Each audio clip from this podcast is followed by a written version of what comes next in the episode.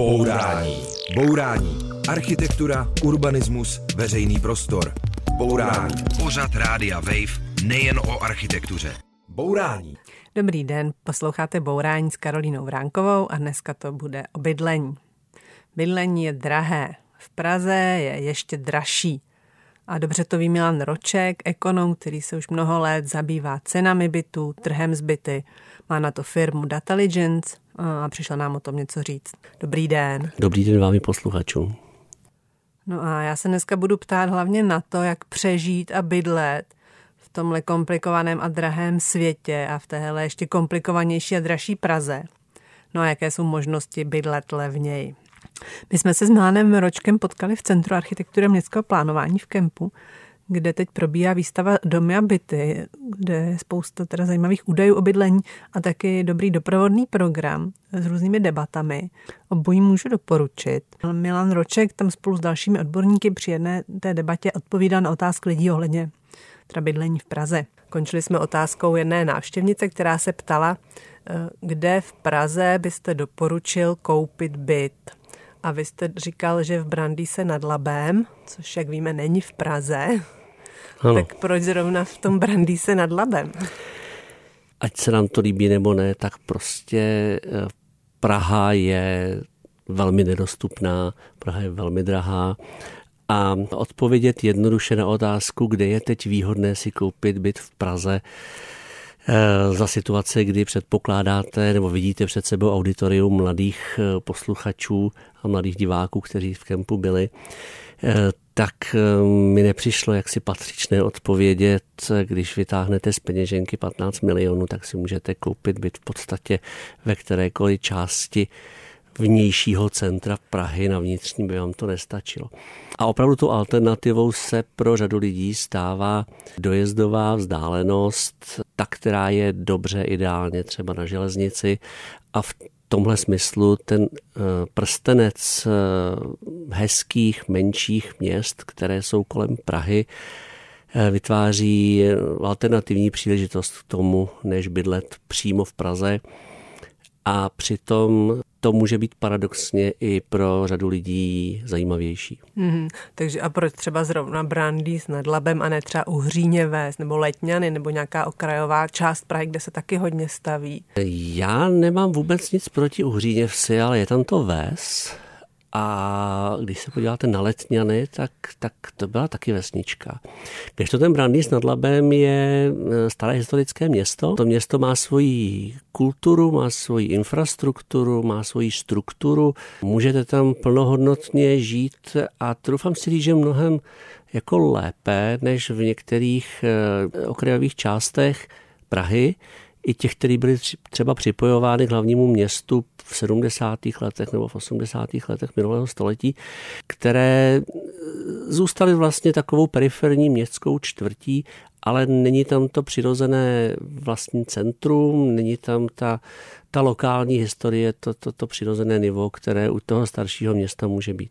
Takže to je jedno řešení, jak bydlet v Praze. A to je v Praze teda nebydlet, ale využívat její výhody a dojíždět tam.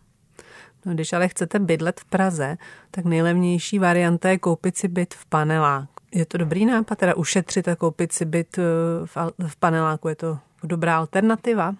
Ušetřit a koupit si byt v paneláku v Praze znamená ušetřit si 5, 6, 7 milionů na třípokojový byt. To je taky jako špatně. Samozřejmě jo? je to pořád hodně peněz, ale je to polovina z toho, než kolik by člověk zaplatil za tu novostavbu.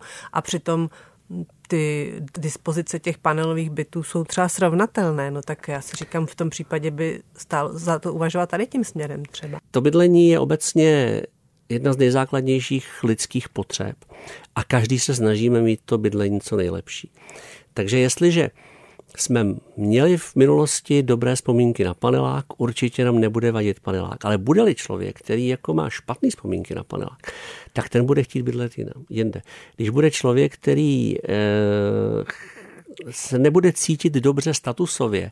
V panelovém domě z hlediska skladby obyvatel, že tam je většinou třeba převáha seniorů, většina těch bytů byla získána v rámci privatizace, kolikrát má za sebou zkušenost ze společenství vlastníků nebo z družstva, že se těžko dohaduje na nějakých věcech na zlepšení třeba kvality bydlení celého toho domu, tak to jsou zase ty ty eh, negativní věci, které člověk velmi často vyhodnocuje, přitom když přemýšlí o tom, v jakém typu bydlení by chtěl jo. bydlet. Jo. A když se se ptala na tu alternativu nebo na, na tu e, nutnost, my jsme to viděli v průběhu posledních tří let, kdy velmi často už dosáhla hranice ceny nových bytů v Praze takovou výši, že se k ní prostě řada lidí nedostala. A pak jsme viděli to, že než by si třeba někteří lidé koupili dvoupokojový byt v novostavbě, takže si raději koupili třípokojový byt v panelovém domě. Jo. A to se mi zdá a potom, a potom ho zrekonstruovali. Ano. No, to se mi zdá jako racionální úvaha, tak se ptám, jestli v tom je nějaký zádrhel. Ne, zádrhel v tom určitě není. Zádrhel je v oblastech, ve kterých se nepovažuje za odborníka, abych je mohl komentovat, ale obecně to je co, to, jako v emocích? Nebo? Ne, ne, ne, ne, ne, ne, ne, ne, ale tím, že eh, když si koupím nějaký byt a chci si ho udělat k obrazu svému a chci, chci si ho úplně předělat, tak v případě toho panelového domu, když se rozhodnu vyřezat některé příčky, tak to může mít jaksi nepříjemný dopad pro celý ten dům. Jo, ale a... my jsme tady už měli v Bourání jako několik architektů, kteří se do toho docela s úspěchem pustili. Zrovna příští týden se zase za dalším chystám do Ostravy, takže já myslím, že v tom by nemusel být až takový problém. Proto říkám, že to je téma, který, do kterého bych se nerad pouštěl. Ještě bych to zobecnila, protože ono nejde vlastně jenom o ty paneláky, ale já jsem si povšimla, že experti na, na, na reality vždycky mluví o těch novostavbách, když se mluví o cenách bytů a ty staré domy jsou prostě levnější. Nemusí to být jenom paneláky. Jak jsem slyšela, tak vy proto používáte pojem second hand. Jak to už zní tak trošku jako, že to je něco horšího, ale já myslím, že hodně lidí má rádo věci ze second handu i byty ze second handu. Tak ta otázka je, eh, jakoby číhá na nějaké riziko, je v tom nějaký problém. Není to náhodou trošku masáž developerů, že chtějí, aby si lidi kupovali ty nové byty a vlastně ty staré můžou být skoro stejně dobré, akorát nemají tak dobrý marketing. Ne, to si myslím, že určitě ne. Eh, tady je nutné se na to podívat z pohledu životnosti nemovitosti, z pohledu toho, že pokud chceme, aby ta nemovitost, a jedno jestli to dům nebo byt, v případě bytového domu, tak je to vlastně spojení těch společných prostor a jednotlivých bytů, tak aby to fungovalo, aby prostě tam neteklo, aby fungovaly sítě a tedy. A při koupi staršího bytu ve starším domě máte vždycky mnohem větší rizika toho, že nevíte, jakým způsobem eh, vám tam vzniknou nějaké další náklady. Ať už v tom vašem bytě, anebo v tom celku toho celého společenství mm. nebo celého družstva. A eh, když to, když kupujete novostavbu, tak eh, nejenom, že máte nějaké jako garance, třeba ty jsou pětileté standardně, ale víte, že když se postaví nový dům, tak do deseti let je to prostě novostavba, v prvních 20 letech do něj v podstatě nemusíte nic moc dávat a teprve po 20 letech budete řešit nějakou větší údržbu. Jo. A Česká republika patří z hlediska údržby bytového fondu na naprostý konec Evropy. My máme jeden z nejhůř opečovávaných bytových fondů, takže eh, vždycky musíme počítat s tím, že budeme investovat do obnovy toho svého bytu, ale že současně se budeme taky muset podílet na obnově toho domu. Mm-hmm. Jo, takže to je riziko toho second handu. Bourání. Bourání. Demolice nesmyslů s Karolínou Vránkovou na rádiu Wave. Posloucháte Bourání, povídáme si s Milanem Ročkem z, ze společnosti Dataligence. Mě vlastně zajímalo, co by tak lidi zajímalo o bydlení, tak jsem se schválně na to zeptala, na co se vás mám zeptat. Udělala jsem s takovou malou anketu, tak teď si ji poslechneme. Jak bydlíte, jak plánujete bydlet do budoucna? V nájmu a neplánuju to nějak jako měnit, ne, ne, ne, nechci vlastní bydlení zařizovat. Proč? protože ta hypotéka mi přijde jako eh, nebezpečnější řešení v současné době než, než, než, než ten nájem. Jako se uvázat třeba na 30 nebo na 40 let k tomu, abych eh, musel jako splácet něco, když jsem si nej, nejsem jistý s tím, jako, jaký bude plat do budoucna, tak jako je to trošku jako pro mě eh, v současné chvíli se zdá jako nebezpečnější situace než, než, ten, než ten nájem. Představuje pro vás bydlení nějaký problém? Aktuálne nie, ale na začiatku tohto školského roka som mala problém nájsť bývanie v Prahe, uh, pretože som nedostala kolej, takže som musela zháňať nejaký privát a teda nebolo to úplne jednoduché. A jak ste to vyřešila? Uh, tak teda našla som ešte pár ľudí a spolu sme si prenajali byt. ale teda zabralo to pár týždňov a prvé dva týždně semestra jsem bývala iba u kamarátov, takže... Zařídit si bydlení je pro mladý dneska velký problém, jako získat si práci bez praxe. Čili sehnat peníze na bydlení. Tak, protože to povětšinou ona realitka chce 60 tisíc zálohu, a, nebo to, kauci a jako kdo to má kde brát. Každý nemá hned práci snů, kde vydělává 60 tisíc měsíčně. To já teda jsem komunismus nezažil, já jsem jenom komunistický dítě, ale jako kdyby šlo zařídit nebo vymyslet nějaký, uh, nějakou funkci, jako to bylo, že vlastně uh, mladý rodiny nebo mladí lidi dostávali byt od práce nebo od toho od státu takhle nezávisle a nebylo to takhle vysoce nastavený, jak to je. Že? Představuje pro vás bydlení jako problém?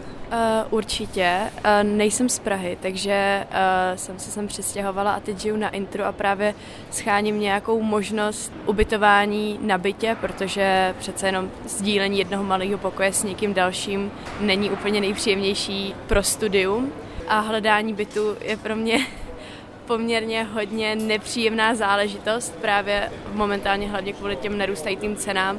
A jaký máte teda požadavky, kolik by to mělo stát a kde by to mělo být? Kde by to mělo být? Na to nemám vyložen nějaký požadavek, spíš aby se dalo tam odsud dostat dobře, třeba v rámci tři čtvrtě hodiny někam do centra. A cenové požadavky mám tak třeba 8, 8 tisíc, by se dalo ještě zvládnout v nějakém spolubydlení s dalšími lidmi, ale nejideálně vlastní pokoj. No. Tak jsme zase zpátky ve studiu s Milanem Ročkem. Aby začal tou poslední studentkou, která schání pokoj ve spolubydlení do 8 tisíc a do tři čtvrtě hodiny eh, dojezdu do centra. Tak kde má hledat? Asi nedokážu poradit lokalitu v tomto směru, ale eh, rozumím tomu, že si nemůže dovolit sama pro sebe vlastní byt, takže asi primárně potřebuje vyřešit to, s kým bude v tom spolubydlení bydlet. A e, tady chci říct, že čím větší byt pro to spolubydlení, tím paradoxně e, můžeme dosáhnout lepší ceny.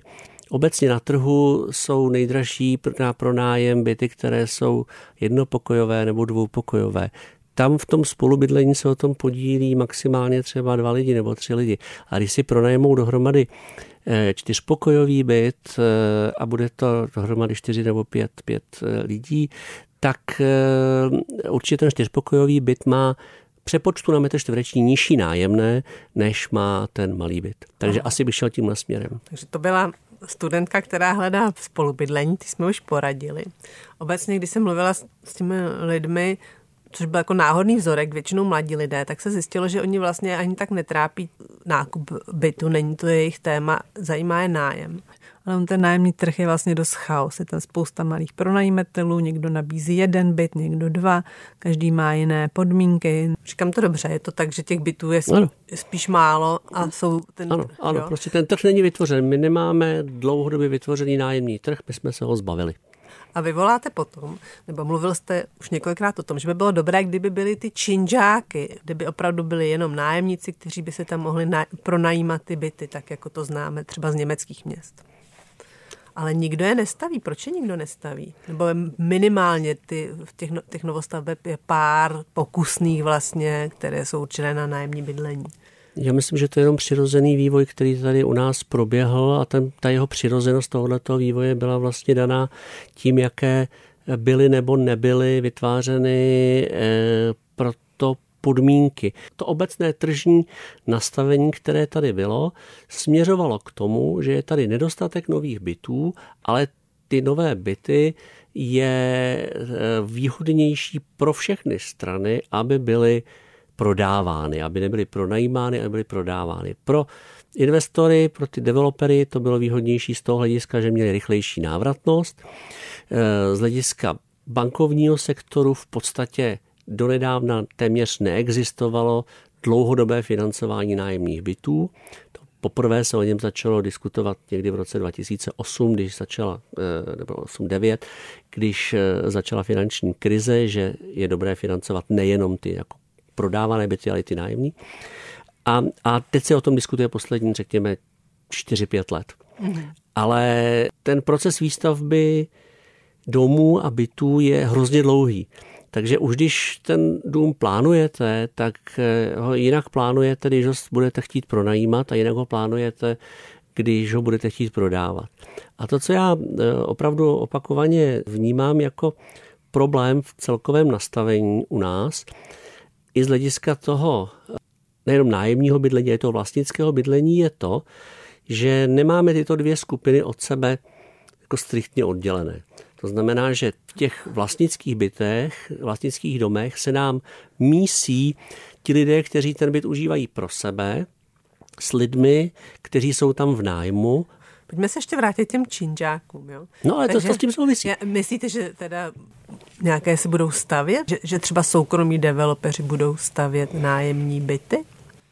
Já jsem přesvědčen, že ano, už se to dneska děje. Zatím tak spíš jsou to takové výjimky a spíš to je jako takové jako nadstandardní bydlení vlastně pro bohatší. Když se podíváme na to, co se staví teď jako nájemní byty, tak ono to vlastně odpovídá tomu, když se začínaly stavět první bytové projekty na prodej. Ty první bytové projekty na prodej se taky nestavěly jakoby plošně pro, těmi jakoby low-costově, eh, nízkonákladově, aby byly dostupné pro každého, protože to byla statusová záležitost. A e, byla řada lidí chtěla změnit svoje bydlení právě třeba z paneláku do novostavby. A e, u těch nájemních bytů já to vnímám podobně. Prostě ty první projekty, které na ten trh jdou, jsou pro ty klienty, kteří nějakým způsobem chtějí mít volnost, nepotřebují vlastnit ten byt, ale současně očekávají nějaké, nějaký standard, nějaké vybavení. A problém je taky v tom, že ať chcem nebo nechcem, tak eh, prostě nový byt nemůžeme v České republice postavit levně. Eh, myslím si, že je to věc, o které se příliš nemluví.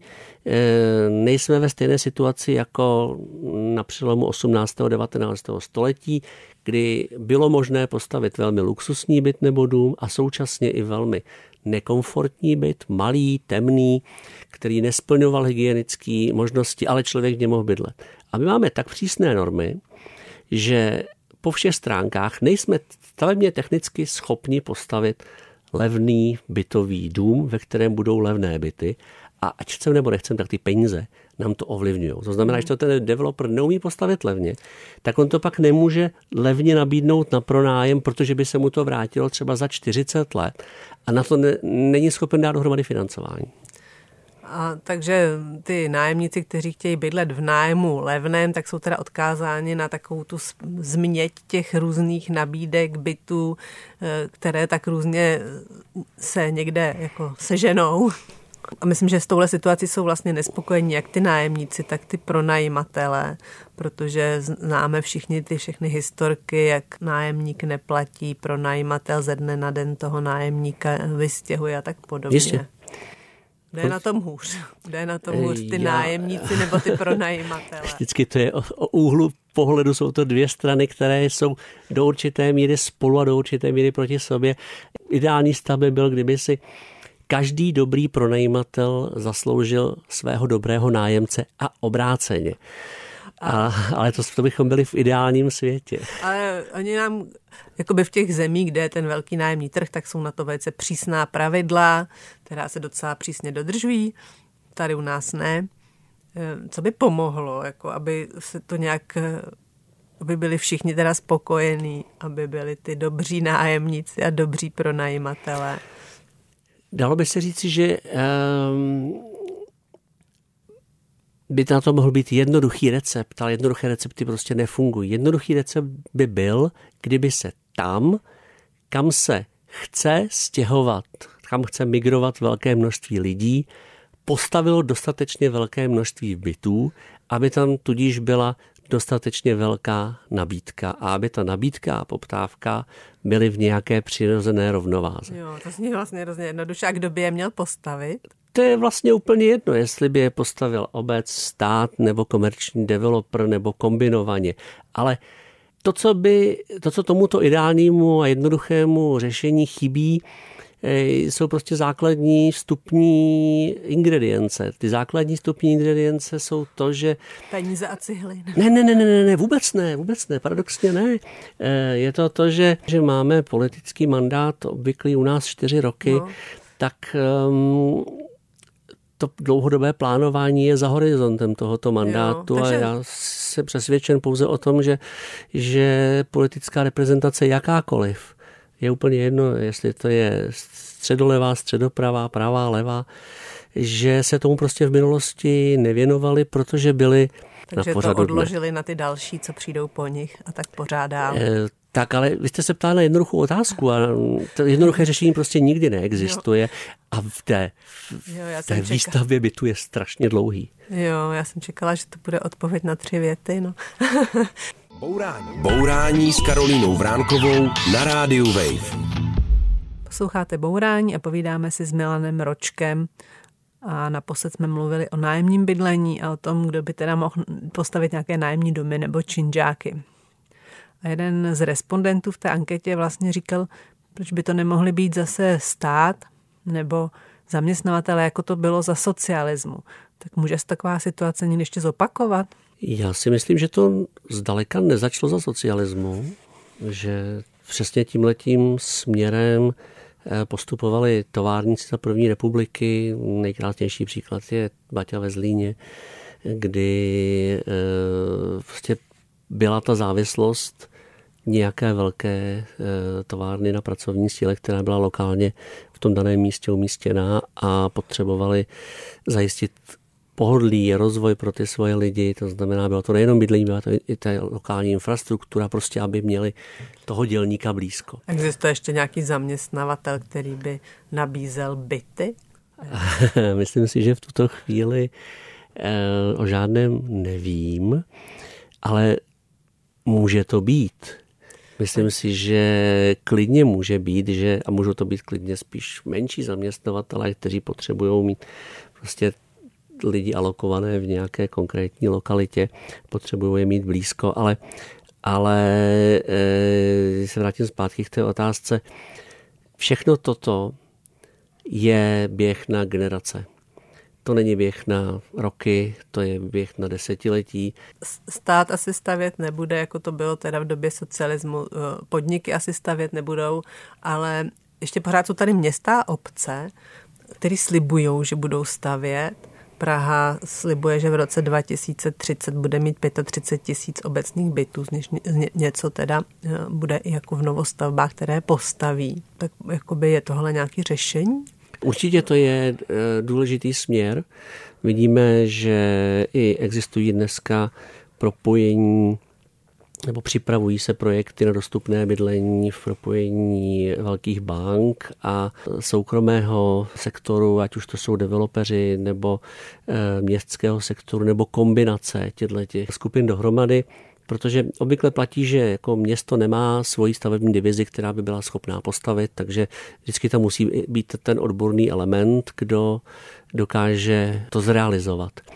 Eh, to platí na všech úrovních, na všech měst, pouze ty největší města, jako je Praha nebo Brno, tak v tomto směru už třeba podnikly nějaké kroky k vlastním developerským společnostem.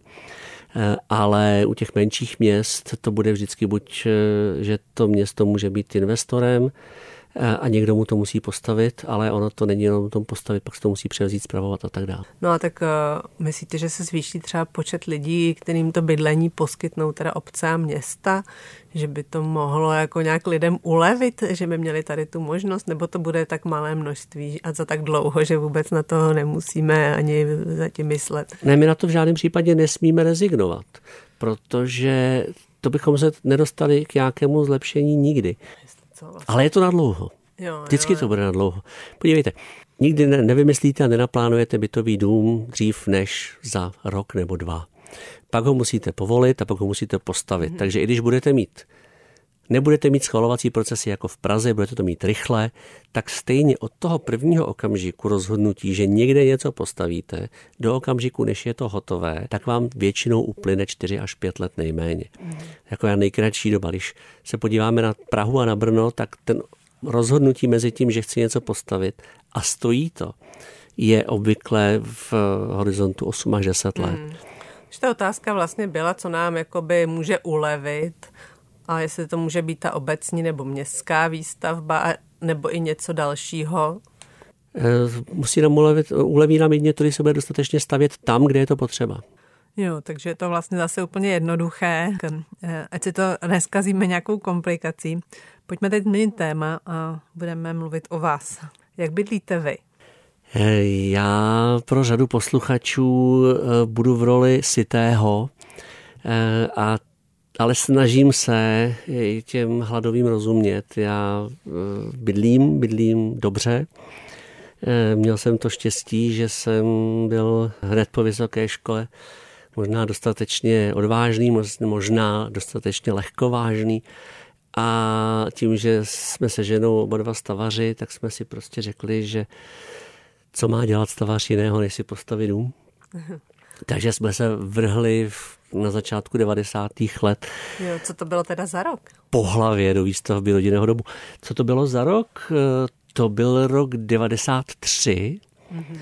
93, kdy jsme byli jemně šílení a v té době jsme chtěli si pořídit byt a nešlo to, protože prostě to nešlo. Nešlo si pořídit byt. A jediná možnost byla zkusit koupit rodinný dům, tak jsme si vzali strašně velký úvěr eh, z hlediska úrokových procent tenkrát jako za naprosto nesmyslnou částku, asi 11% Koupili jsme starou vilku v Kých, sami jsme ji vlastníma rukama opravili, chtěli jsme ji na pár let pronajmout a pak tam mít bydlet. A pak to bylo trošku jinak. Nakonec jsme to opravili, podařilo se nám tu vilu prodat.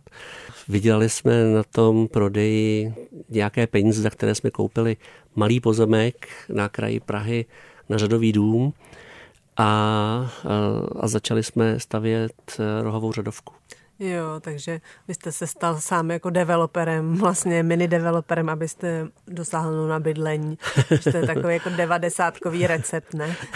Devadesátkové recepty se nedají úplně ve 20. letech dalšího století uplatňovat. Ale mě na tom zaujalo to, jak jste, že eh, vlastně, eh, když jste připomínal, jak to bylo s tou hypotékou. Vy jste v nějakém rozhovoru říkal, že jste 8 měsíců čekali, jestli dostanete hypotéku a pak jste teda dostal s úrokem 10%, což teda zase na druhou stranu to je taky takové devadesátkové tužby. Asi dneska nikdo jako ne, nepřežil. No je to tak, no. A... a jak to vlastně probíhalo tehdy?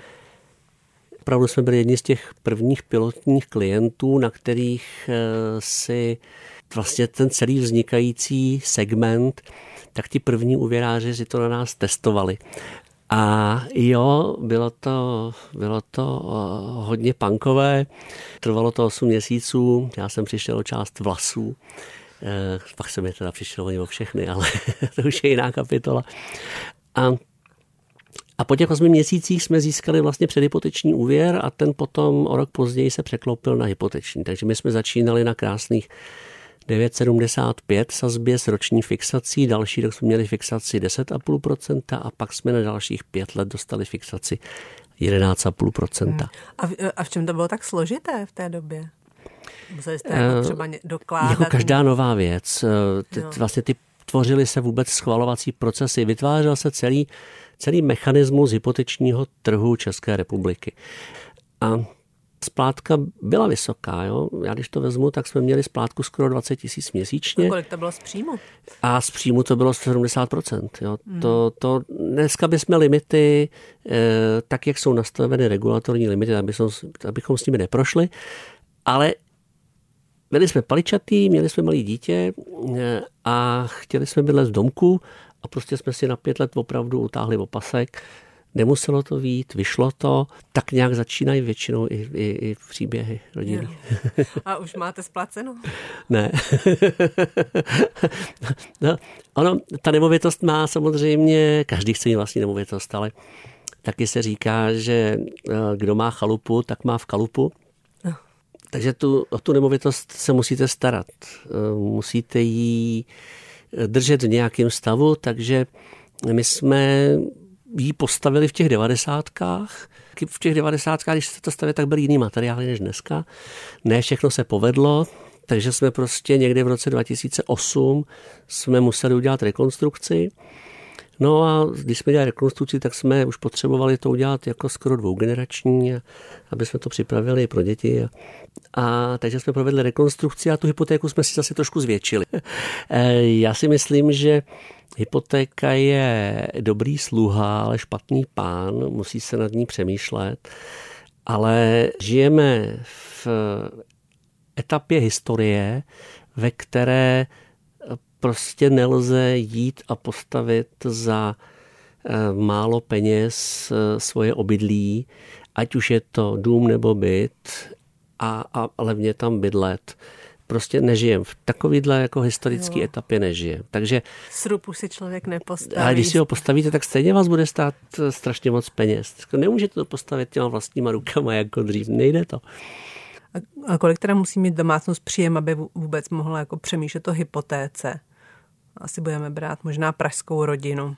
Když se podívám na to, že si budu chtít koupit průměrný byt, který bude v novostavbě, tak průměrný třípokojový byt v novostavbě, který bude mít 80 metrů čtverečních, tak na něj prostě potřebuju aktuálně zhruba 3 miliony vlastních peněz a příjem, který bude přes v čistém pro tu rodinu přes 130 tisíc korun. 130 tisíc, ne 30, 130 tisíc korun. A kolik z toho pak budu platit tu hypotéku? A ta splátka té hypotéky bude na nějaký úrovni kolem 50 tisíc korun v takovémhle případě, když bude 30 letá. Tak, no, tak to nejsou zrovna příznivá čísla. Bourání. Bourání. Demolice nesmyslů s Karolínou Vránkovou na rádiu Wave. Posloucháte Bourání a povídáme si s Milanem Ročkem z agentury Dataligence, který co z obydlení, o nedostatku bydlení. Já mám tady jeden citát, který se to týká. Pocitujeme naprostý nedostatek bytů, zejména však zdravých obydlí pro stravy střední a dělnické. Tušíte, z jakého to je roku? Typoval bych tak 1921. Ano, přesně. A nejsme domluveni, jak to víte? Ne, nevím, to jsem, to jsem si typnul, ale beru, že to je eh, nějaký časový odstup od vzniku Československa. Eh, v tomto roce proběhlo sčítání lidu a řekněme, že ta ekonomická situace Československa jako samostatného státu se vyvíjela v, v tom dobí velmi jaksi eh, akčně a pozitivně a národovecky, takže, takže tam byly všechny možné eh, pozitivní věci pro eh, rozvoj, zejména v oblasti průmyslu a v oblasti rozvoje i, i velkých měst. Mm, takže se stěhovali lidi asi do, do, do města, do Prahy. Ano. Mě zaujalo, že to byla Praha, Plzeň a České Budějovice, kde byl největší nedostatek bytů. Dneska už Plzeň a České Budějovice tolik netáhnou, ne? Já myslím, že jo, že české, speciálně třeba České Budějovice určitě patří mezi ta města, kde se dobře žije. Je tam jedno z těch nejvyšších cenových hladin v krajských městech. Plzeň je zrovna tak e, město, které má má všechno to, co potřebuje jako mít k přirozenému rozvoji. Má silnou vlastní poptávku, má vlastní průmysl, má vlastní univerzity. Jako myslím si, že, že toto patří, toto jsou města, která se rozvíjí velmi dobře. Mm. I teď. A mě na tom hlavně zaujalo to, že teda, ten, že bydlení byl problém a přemýšlela jsem, jestli vůbec byla nějaká doba, kdy bydlení nebyl problém. Já myslím, že taková doba neexistovala nikdy, protože logicky vezměme si to, že bydlení je základní lidská potřeba. Eh, potřebujeme někde složit hlavu, potřebujeme jíst, potřebujeme spát, potřebujeme být zdraví. Takže toto platilo vždycky. A čím jsme, eh, čím jsme jaksi eh, modernější společnost, tím je ta potřeba ještě jako umocňována a upravována. Takže jsme náročnější a chceme mít lepší to bydlení. Byla prostě nějaká doba, kdy to bylo nějakým způsobem jednoduché vyřešit? No to je vždycky jak pro koho, jo? Budete mít lidi, kteří se dobře dostali k bytu za socialismu, protože měli nějaké kontakty, byli eh, anga, politicky angažovaní, eh, byli jaksi potřební z tohohle toho pohledu a dostali se k ním velmi jednoduše. Z tohohle toho hlediska si myslím, že nelze eh, nějak generalizovat jakoukoliv eh, etapu té historie těch předcházejících 100 let. Já když jsem o tom přemýšlela, tak myslím, že asi nejsnadnější způsob v době, kterou já třeba pamatuju, byl privatizovat. Privatizace vlastně dá byty mnoha lidem, zároveň to bylo velice nespravedlivé. Vy jste tu privatizaci v nějakých rozhovorech hájil, můžete vysvětlit proč? Ta privatizace z hlediska toho, proč eh, je obhajitelná nebo proč je eh, dobře, že nastala, je to, že bez té privatizace by vlastně nevznikl realitní trh v České republice. Aby se mohlo obchodovat zbyty, tak se buď nové musí postavit, nebo se musí nějaké staré e, moci nabídnout v prodej. A e, do roku 95 toto nebylo možné. Až v roce 94 vznikl samostatný zákon, který umožňoval, že se zbytu stala samostatná nemovitost, se kterou je možné obchodovat. A od té poloviny 90. let se začaly stavět nové byty, ale stavěly se jako po malých skupinkách a díky tomu to samozřejmě trvalo pomalu. Takže dá se říct, že ten realitní trh, tak jak ho známe dneska, vznikal až po roce 2000, kdy ti lidé, kteří byty zprivatizovali, nabídli něk, něk, některé z těch bytů jako do prodeje a chtěli si buď postavit dům, nebo koupit něco nového, nebo nějaký byt zdědili. Takže se dostali jakoby do toho obcho, obchodního oběhu. Ale na druhou stranu eh, podle mého názoru jsme to s tou privatizací v České republice přehnali protože jsme se dostali na, ten, jako na tu druhou stranu toho spektra, kdy naprostá většina lidí dneska mm, vlastní eh, bytovou jednotku, žije ve vlastním bytě nebo domě a to samozřejmě má potom eh, negativní dopady na ten nájemní trh. Neexistuje nám tady rovnováha mezi nájemním trhem a vlastnickým trhem a eh, to nám do určité míry jako vykolejuje eh, celou tu situaci a důsledkem jsou pak eh, ty výkyvy v cenách směrem nahoru, eh, jak u prodejních cen bytů, tak i u těch nájmů. Hmm. Protože tou privatizací se v podstatě města a obce zbavily možnosti regulovat ten, tu situaci na tom svém mikrotrhu právě tím, že by mohli nabízet Eh, třeba nějakým potřebnějším profesím eh, nebo těm lidem, kteří by tam chtěli, aby zůstali v tom městě, tak by jim mohli nabízet to nájemní bydlení za nižší peníze. Mm-hmm. A taky to vedlo k tomu, že ty, co neprivatizovali, jsou v celku oprávněně naštvaný na ty, co privatizovali. To bude vždycky. Zároveň ovšem je pravda, že ty, co privatizovali, tak přispěli k tomu, že se ty byty opravdu opravily, že se ten bytový fond dostal do mnohem lepší kondice, než byl tak je tohle třeba taky nějaký, hm, nějaká obhajoba té privatizace? Určitě, ten stát se v podstatě zbavil toho nemovitého majetku, který nebyl schopen v tu danou chvíli udržovat v té reprodukční hodnotě. Investovat do něj, opravovat ho, udržovat ho dlouhodobě. Bylo to na té životnosti, podíváme se, tak většina těch privatizací proběhla samozřejmě na tom panelovém bytovém fondu a velmi často si potom uh, ty, ty obce jaksi chtěli usnadnit svůj život eh, tím, že se nebudou muset o ten majetek eh, starat. A vy jste tady to všechno zažil. My jsme ani nemluvili o tom, že vy jste vlastně se stal potom poradcem nebo zprostředkovatelem hypoték. Pohyboval jste se na tom hypotéčním trhu, po, po, po, pohybujete se prostě na trhu zbyty už dlouhou dobu. Sám máte osobní zkušenosti. Mě by zajímalo při té vaší jako životní zkušenosti a odborné, jo, Kdybyste dneska řešil bydlení, jak byste to udělal, aby to bydlení nebyl ten problém? Já kdybych o tom dneska přemýšlel, tak bych asi kombinoval několik věcí. Jedna věc je, nechtěl bych trávit tolik času na cestách za prací. V Praze, ať chcete nebo nechcete, když jdete z jedné části města do druhé části města, tak s tím zaberete půl hodiny až hodinu strašně promarněného času.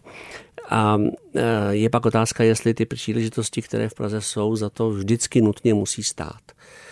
Eh, stejně tak bych eh, asi chtěl, abych eh, měl veškerou infrastrukturu. To znamená, hledal bych takové místo, které by bylo kombinovat, skombinovatelné vlastně všechny tyto parametry, které jsou pro to potřeba. A máte pro nás teda nějakou univerzální radu? Univerzální rada a jednoduchá rada nikdy neexistuje. Univerzální rada je jenom přemýšlet, nebát se a současně ale eh, s rozumem kalkulovat.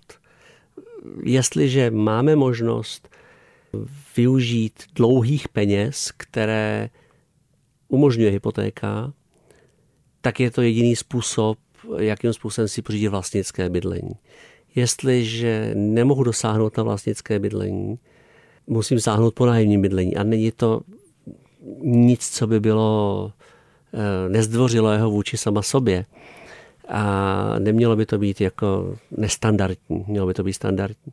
Já myslím, že to bydlení by mělo být o tom, aby byl člověk komplexně spokojený.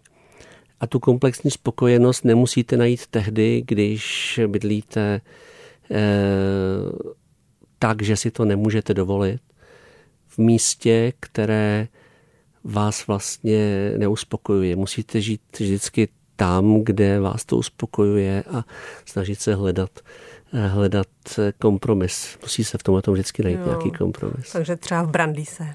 Třeba v Brandýse. takže to byl Milan Roček, který nás trochu navedl, jak rozumně kalkulovat, aby jsme dobře bydleli a aby bydlení nebyl problém. Děkuji, že jste přišel. Naschledanou. Děkuji za pozvání a hezký den vašim posluchačům. Nemáš nikdy dost bourání? Poslouchej náš podcast a bourej kdykoliv a kdekoliv. Přihlas se k odběru podcastu na wave.cz lomeno podcasty.